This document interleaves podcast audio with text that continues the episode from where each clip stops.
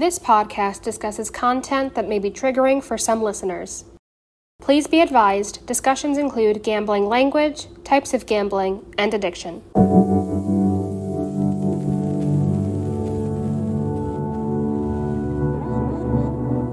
Hello and welcome to the Hidden Addiction Podcast. This podcast is brought to you by the Mid-Hudson Problem Gambling Resource Center under the New York Council on Problem Gambling. Across New York State, we have seven resource centers dedicated to connecting individuals to care. We are here to increase awareness about problem gambling and advocate for support services for persons adversely affected by problem gambling. Gambling is defined as risking something of value on a game of chance. There can be many types of gambling, and it can affect anyone at any time in their life. It may not be talked about often and kept in the dark, but we hope this podcast sheds light on the hidden addiction of gambling and brings forth resources and information for you to use. Hello, welcome to the Hidden Addiction Podcast. This is your host, Leilani Isa Reed with the Mid-Hudson Problem Gambling Resource Center. I am here by myself today. Usually we have either a guest or a host or co-host. And but, and but, I am here by myself today, and it's okay.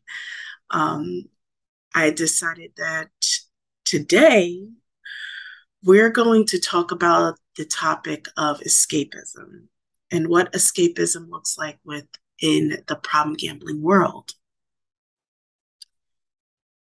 We know that people have used gambling as a way to escape um, their feelings, a sense of hopelessness, um, guilt, anxiety, or depression. It's something that is very prevalent within the problem gambling community. We've kind of hinted it in past episodes, especially our last episode of the Black Women in Recovery. But we kind of didn't really like, I, I'm not sure if we went in depth of, you know, what this could look like. You know, what, what are we doing when we're escaping? Really digging to the, you know, digging deep and getting to the root of what is the meaning or what is it like to escape? And when we are escaping and we're using gambling as a way to escape, what, what does it look like? You know, how are we, how are we recognizing the signs of escape? What, what are we doing to protect ourselves when we are escaping? Um, so I kind of want to give a brief definition of what it means to escape, and it means to break free from confinement or control. It also is defined as the fail to be noticed or remembered by. Like when you're saying like, oh, this person's name escaped me. But, it, you know, we're going to kind of go with the noun of it, the act of breaking free from confinement or control. And oftentimes in escaping, when using gambling as a way to escape, people are escaping their, you know, how they're feeling in terms of grief, their loneliness, poverty, financial troubles, um, housing troubles. And if we're speaking on what um, domestic violence, because this is Domestic Violence Awareness Month, people are you, people are using gambling to escape those life situations. And it's very real. You know, I want to really discuss the human side of all of this, the the person to person, the, you know, without stigma, without shame, without guilt. It's just the human side of us. When something is bad is happening in our life, when something is like what something that's making us feel uncomfortable, or something or someone is it's is hurting us, we don't want to deal with it. We don't, we want to run away from any problem that is not placing happiness in our life. We want to run to something that is going to give us excitement, something that is going to take our mind away from it. We're running towards anything that is going to preoccupy our minds. And when I even think about the word preoccupation, it, it reminds me of, it is one of the warning signs to gambling.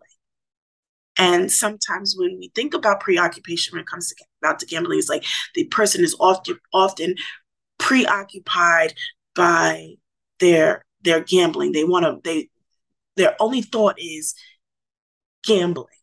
Their only thought is, when am I going to win my next bet? But on this side of escapism, it's you're preoccupying your, your mind to not think about the things that are maybe going wrong in your life, and you're using gambling to do so. If I was to give my own personal story, which I'm about to do, I, even myself, found myself using gambling or gaming as, not necessarily gambling, but it's gaming, but we know that gambling and gaming, um, there is a correlation between the two. But when I was going through a, a few of my miscarriages, I remember feeling an over, a overwhelming sense of grief, of loneliness. I was going through a lot of heartbreak and just longing for something to fill this void. And so I turned to a particular game on my phone. And when I was running out of, I guess, what they consider free, free game time, I found myself either downloading another game just to preoccupy my time, and, and or putting money towards that game so that I can continue playing it. For me, when it when we define gambling, we define it as risking something of value at a chance of reward. I don't know if I was looking for the reward, rather than I was just using my value of time just to fill my headspace. It wasn't, I really wasn't thinking about a reward. I was just thinking about, I don't want to think about what's going on in my life. And this is filling that void. This is preoccupying my mind, my headspace. And that was the most important thing at that time. Now, I did have a lot of time because I was I, I was taking time away from work, and I was just home in my thoughts. But I know that I did not take anything away from, in terms of monetary value, I didn't take anything away from my my household responsibilities, my financial responsibilities. So I wasn't sure, it, I'm not sure, and I don't think it was a form of a problem for me. But I recognize how it can be a problem in somebody else's life if they're not mindful, if they don't understand what this looks like, what it can feel like. Because we sometimes we are just looking at what we can see and not necessarily understanding what we're feeling. When I, for recovery month, I I was tabling at a, a casino, and a gentleman came to the table, and he said, you know, when people are sad, they're, you know, gambling is a form of medication for them. And I said, I can understand that. I can understand that. I can see it. I can feel it. I understand what he was saying. Gambling is a form of medication when people are sad, because they're using it to escape. I also came across another reading where the individual said, um, gambling can act as a form of mindfulness or mediation or meditation, I'm sorry. It can block out all negative thoughts, because that is what you're focusing on. You're fo- you're not, you you you want to get rid of whatever is going on in your head, the sadness, the loneliness, the grief, the depression, the anxiety. And you just want to focus on whatever type of gambling that you're partaking in. That's the focus. It may not be the winning. It's just, take this out of my head. I am meditating more so, I am being mindful and meditating more so on the act of gambling than what is going on personally in my world.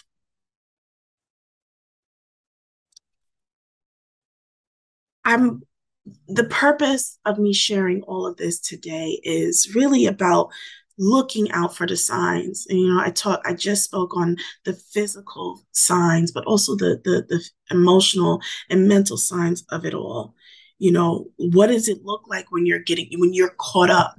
If you're using gambling as a way to escape, what does it look like when you've reached that threshold, when it's becoming a problem? When the, it's no longer escape, it's a problem. Because we're not necessarily dealing with the root. We're actually just, we're, What, what do they call it? Uh, we're mending it. We're we're placing a Band-Aid over the root of the problem. Gambling is just placing a a a, a Band-Aid over it. It's not dealing with, you know, the the actual real life situation that you're going through. We are asking people to really start digging deep and looking at the signs. Maybe it's yourself. Maybe it's a loved one who may be struggling and may be using gambling as a way to self-soothe. We're not here to say it's right or wrong. We're just asking people to look at the signs.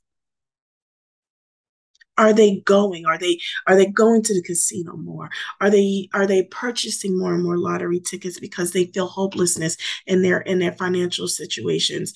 Are they Are they using, you know, are they gaming on their phone? Are they using their phone more? Are they, they participating in sports betting a little bit more just because they just want to escape? And at the end of the day, you know, that is the whole purpose of us being here as a, as an organization.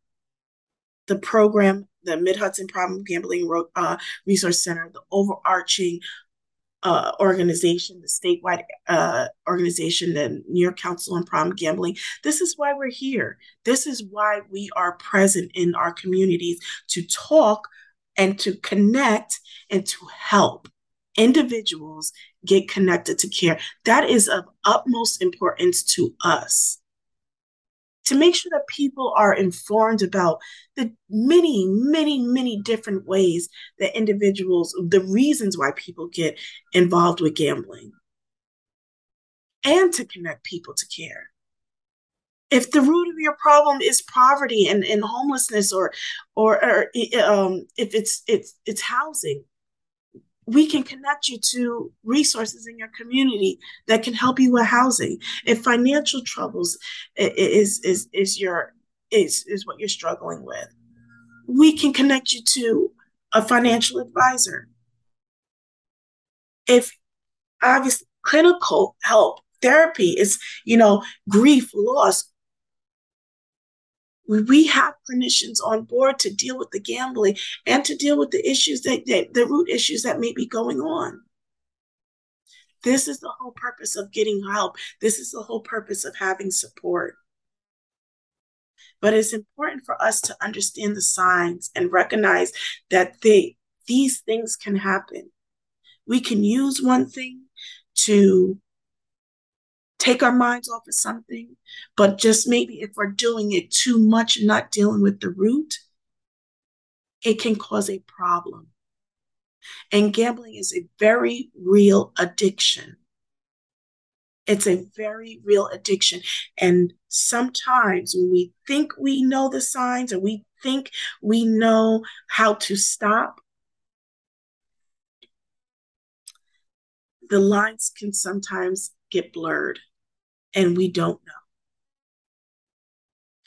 If you are unsure about if you have a gambling problem, we have online screeners, e-screeners, where you can answer a few questions. And if all of the answers match up that possibly you are struggling and you have a problem, we can connect you to care. We can connect you to a peer support person to speak with. There are plenty of support groups, support services available. All these things that I'm speaking of, I will have in the show notes. And at all times, just if you had questions, feel free to reach out to us. That is the main reason why we're here. Without judgment, without shame or stigma, we're just here to help. So thank you, thank you, thank you, thank you for listening to another episode of the Hidden Addiction Podcast. We have two more episodes before the year closes out, and we hope our our next, our last two for the year will be people who are affected by it, because that is something uh, affected by problem gambling, and that because that is something that we have not discussed before. Um, so I'm hoping that the last two episodes will be dedicated to individuals who are affected by their loved ones' gambling addiction. So be well, be informed, and be blessed.